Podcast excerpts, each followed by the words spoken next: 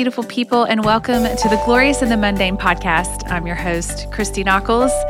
Happy July to you. I know for many of you, this isn't at all the summer that you planned. So happy adjusting to the summer of 2020, whatever that might look like for you.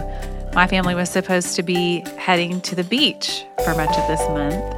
If you attended our Christmas tour this past year, you'll remember that our sponsor was Blue Skies Ministries, an organization that provides beach retreats for families who are battling pediatric cancer.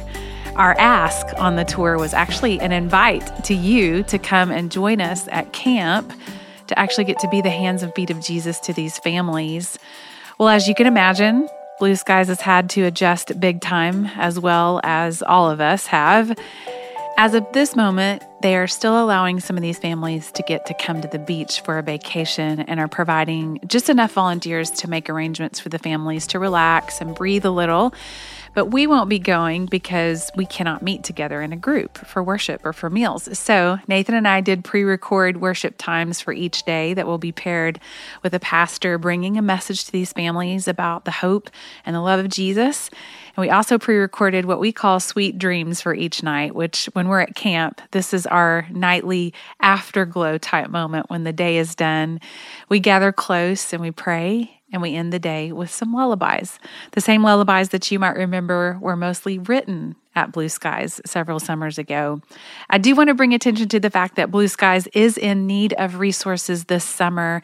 They might not can have all the volunteers that they were wanting and all the families they were wanting to be able to gather, but you can still help and you will bless them more than you even know.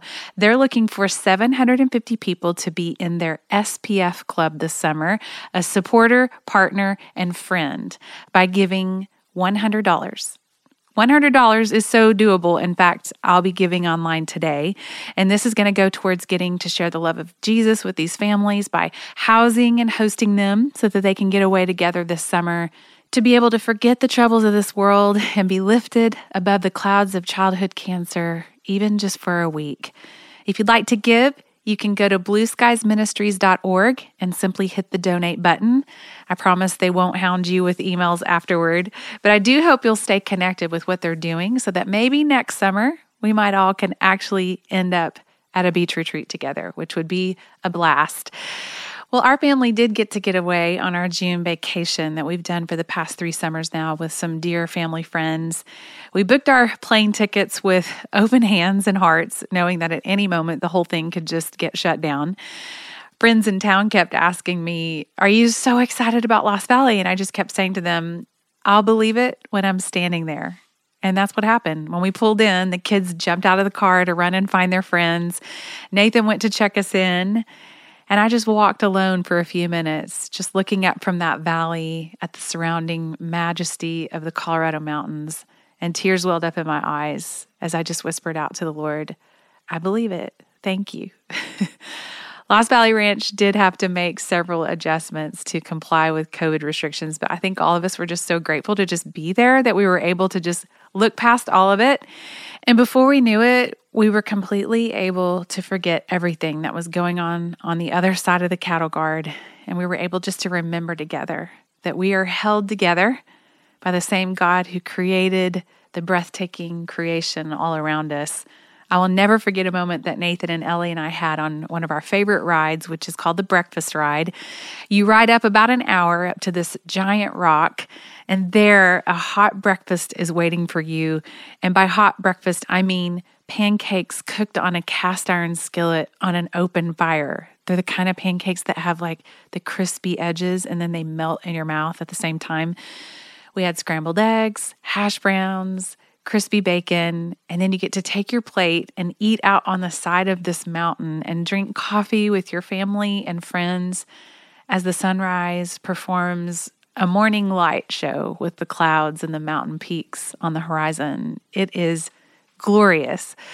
Later, you get to ride over to one of the highest peaks that surrounds the ranch, and you get to tie your horse up to a tree. And then you get to start climbing this massive rock that looks down into a valley with the most beautiful stream running through it.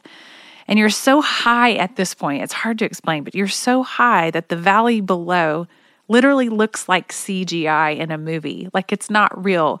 You have to remind yourself that you're not at an amusement park that is trying to simulate this kind of experience. You are actually on that mountain looking down onto the perfection of a mastermind creator.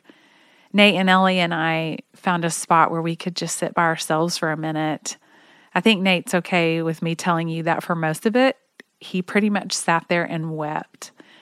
And just speaking for myself, I know as a parent, I've just felt this enormous pressure inside of the cultural landscape that we're all navigating to somehow be a rock for my kids, to be a sense of stability for them, just to keep them grounded during all of this. But that moment for me was a massive moment of remembrance that I'm not holding anything together. None of us are. This was said a few times at the ranch that week. We are being held. It was such a gift to be able to look out on that valley with lush green grass and running water and pine trees towering overhead, with bears and birds out there finding everything they need day by day. And we got to eavesdrop on this corner of the world completely untouched by man, and it is lacking nothing. It was almost like I could see all of us in this beautiful storybook, you included, where not only are we being held by Jesus, the beginning and the end, the Aleph and the Tav, but in that place of being held, we were created to be like this corner of the world we were getting to peer in on in that moment. You and I were created to billow with growth, to thrive like that stream, to flourish like those trees out from the God who made us. And because of him, we were made to lack nothing and to be all together in that abundance, being who we were created to be. And get this, we are the choice treasure of his creation, of all that. James 1 16 through 18 says this don't be misled, my dear brothers and sisters. Whatever is good and perfect is a gift coming down to us from God our Father, who created all the lights in the heavens. He never changes or casts a shifting shadow. He chose to give birth to us by giving us His true word. And we, out of all creation, became His prized possession. Even if you don't end up at your favorite vacation spot this summer, I hope that somehow, even if it's just camping alongside a lake or in your backyard somewhere, that you and your family will be reminded of how you were made to flourish. Even without the structures and small kingdoms of what man can build, you were made to thrive and be alive to who God made you to be. As I sat down to begin studying for this episode, I found myself wanting to remember why the Lord first drew me to Psalm 119, especially for such a time as this. I recalled our dear friend Christopher Ash, who I've never met, but I hope I get to maybe meet someday. He said this This psalm opens for us a window into a world where the people of God love the Word of God. It invites us not just to look in through the window as into a strange world, but to climb in to enter this world and live in it as we too sing the psalm.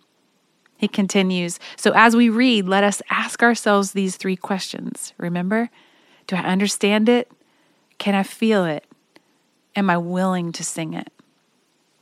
Let's remember together, too, that depending on your translation, there are what we've called word words that repeat over and over in this chapter. And those words are law, rules, instruction, testimonies, precepts, statutes, commandments, judgments, and word. And it changes everything for us, doesn't it, when we remember that these word words are connected to something that's completely life changing for us. These word words are actually covenant words, a covenant whose main narrative is You will be my people and I will be your God. If you'll remember, these word words are two directional words whose first direction is grace, and only under grace do they call us to walk in the way of the word. These are words that create and sustain relationship. They are where we are held. We're going to hear these same word words again today, so I think it's just imperative that we just remember again that God's judgments are not Him slamming a hammer down on us today his judgments are his decisions as a righteous judge, and they express the way that He runs the world. He is running the world, by the way. It's the same for his rules. These are decisions he makes that are favorable towards his own, even when we don't understand his decisions. He loves us, and his grace has always been at the forefront of his mind and his heart when it comes to us. Today, we're going to hear the words precepts and statutes. So let's remember that God's precepts aren't a list of rules. It's not to keep us boxed in, but instead, they're words given by someone with authority, and in God's case, ultimate authority. And these words are both for our freedom and our protection. His statutes mean that his words have binding force and permanence to them. This means what he says stays, it holds. It means that we are who he says we are and that we can do what he says that we can do. I have to say that I have so much respect and am personally so inspired by the psalmist, who I do believe is David, and how by the Holy Spirit's divine leadership, he has woven in these Hebrew letters that we've gotten to discover together with each section of this enormous acrostic. Today, our Hebrew letter is the word Tate. This letter is another one that is paradoxical in its meaning as it represents actually both good and evil at the same time, showing the two possibilities of man, as in mankind. The parts of the letter Tate are made up of our previous letters, Vav and Zayin. If you look at the letter that Ellie painted for us, you can actually see that on one hand, it looks a little bit like a serpent with a head and a tail. This obviously would represent evil. And then in direct contrast, we can see that the letter also depicts good. And this is shown by the Vav bowing down in submission to the Zayin. If you'll remember, the letter Vav represents man, and the letter Zayin represents the crown man with the sword of the Spirit. So if you look at that letter again, you can see that the head is actually Christ, and the tail is man bowing down to Christ. This displays our choice to surrender and bow down to the lordship of Christ. John J. Parsons from HebrewForChristians.com says this When a man is bowed down before the crown man, taking upon himself Christ's yoke, then his soul is subject to the discipline of the Lord, but also the ninefold fruit of the Spirit. This man will also die to himself and all that is outside the yoke of Christ which is what Jesus called us to in Luke 9 23 and 24, when he said, If anyone would come after me, he must deny himself and take up his cross daily and follow me. For whoever wants to save his life will lose it, but whoever loses his life for my sake will save it. John Parsons also says, in short, how the Tate will be represented depends upon our personal decision to give our lives to Jesus and be yoked together with him. He lays out Deuteronomy 30, 19, which says, I have set before you life and death, blessing and cursing. Therefore, choose life. Today, I'm going to read our verses from Christopher Ash's interpretation of this passage because it shows us how, if we're able to read this passage in Hebrew, we could find that many of the verses actually begin with our Hebrew letter Tate, which overall does mean good. I think this draws us to consider again together that, first of all, God is good. No matter what 2020 has brought us or brings with it still, God is good. Also, his judgments and commandments are good. His statutes and precepts are good. And we get to experience the goodness of God in its fullness when we surrender to God. However, and here lies the crux of today's episode God is good even in adversity and affliction. And we can also actually experience specifically his goodness in adversity and affliction. In fact, Christopher Ash presents here in response to this section of the psalm what he calls the gospel of adversity, as opposed to the prosperity gospel. The prosperity gospel, you might know, in one way or another, essentially teaches that in following God, you'll begin to experience the blessings of God, particularly by way of health and wealth. And the main message is that God somehow desires to bring increase and abundance into your life by way of causing your circumstances to change for the better. Do I believe that God wants us to be happy and whole and receive all of his blessings? Of course. We mentioned before that in bowing to God, we get to experience the ninefold fruit of the Spirit His love, His joy, His peace, His patience, His kindness, His goodness, His faithfulness, His gentleness, and His self control. I guess that was what was so magnificent about being on top of that mountain and peering down into that valley that morning. I'm realizing it even now that we can experience all of these things his joy, his peace, his patience, his goodness, the fruit of his spirit, even if we were just dropped down into that valley with nothing but the clothes on our back, we could experience the goodness of God, heart, and soul. God's abundance has never been and never will be limited to our circumstances getting better or our bank account growing or the little kingdoms that we are building growing taller. The trueness of the gospel is that it has to work in every economy. This is why Christopher's proposing here the gospel of adversity, because who among us is not acquainted or will be acquainted at some point or another with affliction and adversity? He says this So far in this psalm, two tunes or themes have played. One is the delight the singer has in the Word of God because it promises him a glorious future. The other is the theme of suffering. For instance, he calls himself a sojourner in verse 19. That's someone who's just a temporary resident kind of everywhere. They find themselves a foreigner much of the time or kind of from the outside looking in. He tells us that he is someone who suffers scorn and contempt in verse 22. He suffers princes plotting against him in verse 23. He tells us that his soul clings to the dust in verse 25. He sings about being taunted in verse 42, and yet with a measure of comfort and affliction in verse 50. Christopher goes on to point out that in this section, the singer does something hugely significant. He plays both tunes together and shows us how they harmonize, delighting in the hope of God's word, but also experiencing the gift that affliction and adversity can actually be for the people of God.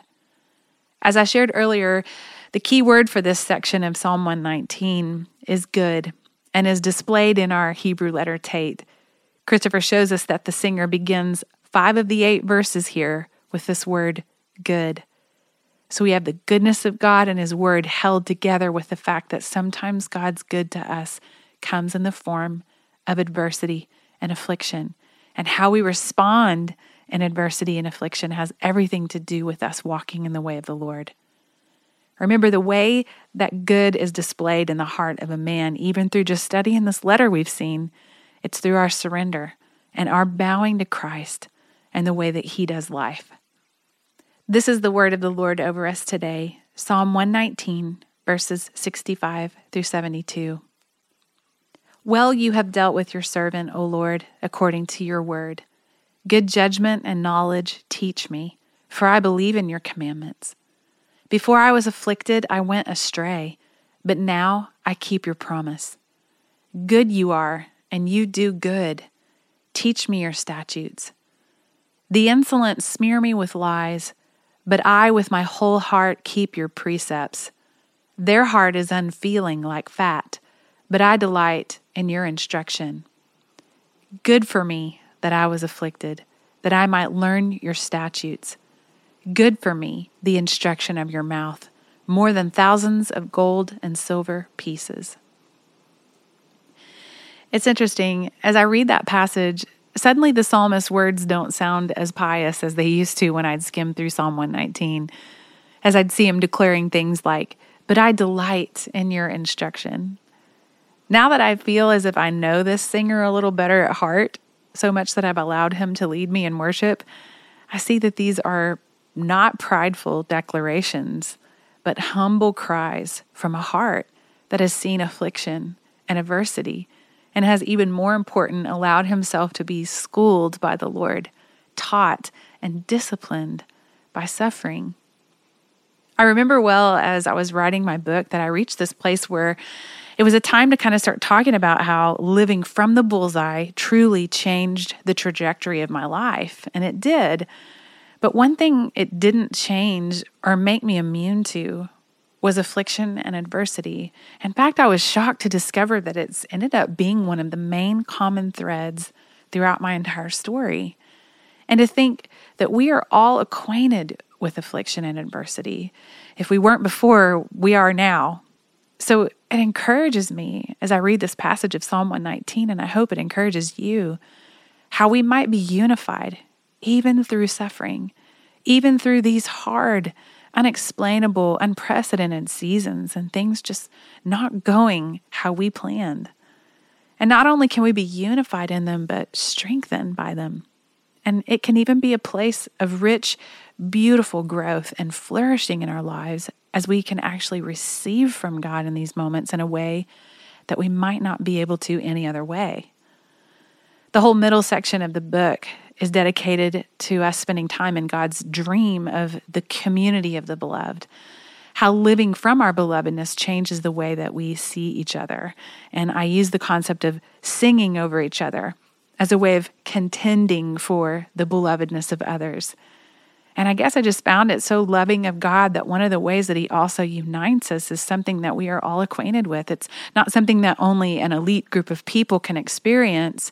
It's something that a farmer in India who has just had his crops destroyed by these swarms of locusts, all the way to a young woman who I just exchanged words and prayers with recently who lost her dad to COVID 19. What a comfort that God would see fit that He could still unite us in some of the hardest seasons of our lives. I'm not trying to be a Debbie Downer here. I mean, I believe that God can also unite us around some of the grandest and loveliest seasons and moments of our lives. And I believe more of that's coming, but I believe what the psalmist through the Holy Spirit is reminding us today is that the promises and the goodness of God are available to all who will surrender their lives to His way, and that regardless of our circumstances, we can experience a holy harvest of the fruit of the Spirit that only comes from walking in His way. It's not an earthly outward harvest, but an inward delight in God and the freedom that is found within the boundaries of His Word. Beloved, what we are currently experiencing, even in the midst of everything this year has brought, what if we are experiencing the goodness of God? What if part of our challenge as the church is to see his goodness in all of this affliction and adversity? Verse 65 says, You have dealt well with your servant, O Lord, according to your word. Verse 67 says, Before I was afflicted, I went astray, but now I keep your word. The psalmist is clearly singing a song here that says that affliction changed him for his good that now he no longer goes astray and he keeps God's word. That's transformational. Transformation that causes him to declare, You are good and you do good. Teach me your statutes. This is almost as if he's saying, Keep the transformation coming, Lord, because all in all, I see that you're good and that you do good no matter my circumstances. The psalmist, deep into what could be the bridge or the last chorus of this song, he bellows out in verse 71 and 72 It is good for me that I was afflicted, that I might learn your statutes. The law of your mouth is better to me than thousands of gold and silver pieces. This part of the song proves that the gospel of adversity brings with it a treasure that is better than anything that this life could offer us. There's no amount that our bank account could grow to that would satisfy like the treasure of God and His Word, which is His very song over us. It's worth noting here that part of the affliction and adversity that the psalmist is experiencing here is because of his faithfulness and loyalty to God's word. We see it in verse 69. The insolent smear me with lies, but with my whole heart I keep your precepts. Beloved, these days I believe are a wake up call to the days ahead when I believe that you and I will be more and more afflicted and experience adversity for our stance in upholding the Word of God as the authority over our lives. These are the days to press in even more to God's Word and protecting our time with Him in His presence. These are the moments that will train us for what is ahead and keep us from having hearts that are unfeeling like fat, like verse 70 says. Christopher Ash just calls these hearts gross. But rather, even in affliction and adversity, we can grow hearts who learn to delight in the way of the Lord, hearts that are alive and healthy and strong. I try not just to straight up read stuff from authors, but this was so good. I had to share what Christopher Ash says in Bible Delight. This is page 98, where he's talking about this affliction and how it can grow in us a heart that walks in the way of the Lord. It is precisely because the singer has been afflicted that he can testify, Good you are, and you do good. On that basis of the proven goodness of the Lord, he prays again teach me your statutes. That is, go on afflicting me whenever and wherever necessary to keep me walking your way. Teach me, train me, mentor me to walk in your statutes, because if you don't afflict me, I will never learn. How does this logic work? It is not that affliction improves the intellect or sharpens the concentration. Very often it does the opposite and leaves us feeling numb and empty. Rather, it is that affliction from the world brings deeply home to me where I do and do not belong. When the world is nice to me, I drift into thinking how good it would be to belong to that nice, comfortable, flattering world. John Berridge, an 18th century minister in Bedfordshire, wrote A Christian never falls asleep in the fire or in the water, but grows drowsy in the meantime. We scarcely know how to turn our backs on admiration though it comes from the vain world. Yet a kick from the world does believers less harm than a kiss. When the world kicks me, then I know I do not belong to it. Too often we pray for members of our families that they would be happy. We ought rather to pray that they would be holy, and therefore to pray that as, and when necessary, they would be afflicted in order that they and we might be godly. For I will only really deeply learn to walk the way of the Word when the world afflicts me. These are tough love kind of prayers, praying that we and our households and our loved ones and our friends would be holy over happy. But I think the point of God's covenant narrative all along, in fact, I know that we would be his people and that he would be our God. The narrative all along is that our truest, fullest happiness is found when we walk in the way of the Lord. It's always been there for the taking. I can truly attest to this. It's a comfort and a contentment like I've never known. Not a contentment that has me laying on a couch with candles all day sipping tea, which, you know, we need those days every once in a while, but instead it's a flourishing contentment, a treasure that has us contending for things that we maybe never have before. Contending for things like even finding the goodness of God in the year 2020, tracking it down, uncovering it with every tear and every heartache, showing it to each other, saying, Look at this, even this is the goodness of God, and helping each other remember it and letting it transform us completely. 1 Peter 4 1 and 2 says this, and this is powerful. Since therefore Christ suffered in the flesh, arm yourselves with the same way of thinking. For whoever has suffered in the flesh has ceased from sin, so as to live for the rest of the time in the flesh, no longer for human passions, but for the will of God. Whoever has suffered in the flesh has ceased from sin. What could this possibly mean for us? It's not that we actually begin to live a sinless, perfect life. It's more that affliction has the ability for this transformation that we've been talking about, where we are no longer consumed with human passions and the little kingdoms that we're building, but instead we are consumed with loving God and loving what He loves and hating the sin He hates. Where we're not just seeking the blessings of God and our happiness in it, which let's face it, what we'd normally define as blessings are a little bit hard to find in this moment. But what if the true blessing was also found in us being willing to suffer with Christ in a way that causes us to begin to completely direct our entire life towards walking firmly in the way of God, that narrow path we've talked about before. I hope that this brings you to the top of a mountain looking down at the landscape of this cultural moment with a brand new perspective. That not only can we all be together in this affliction and adversity, but we can, even in this, experience the goodness of God. A transformation that changes the very trajectory of our lives and that causes a new determination and fixation on the way of the Lord. And may we posture ourselves like our Hebrew letter today, Tet, bowing our lives to the crowned man who is Jesus, delivering ourselves over to his discipline, yes, but also to his love, his joy, his peace, his patience, his kindness, his goodness, his faithfulness, and his self control. In these things, I simply see no lack. What more could we possibly need? I'll talk to you soon.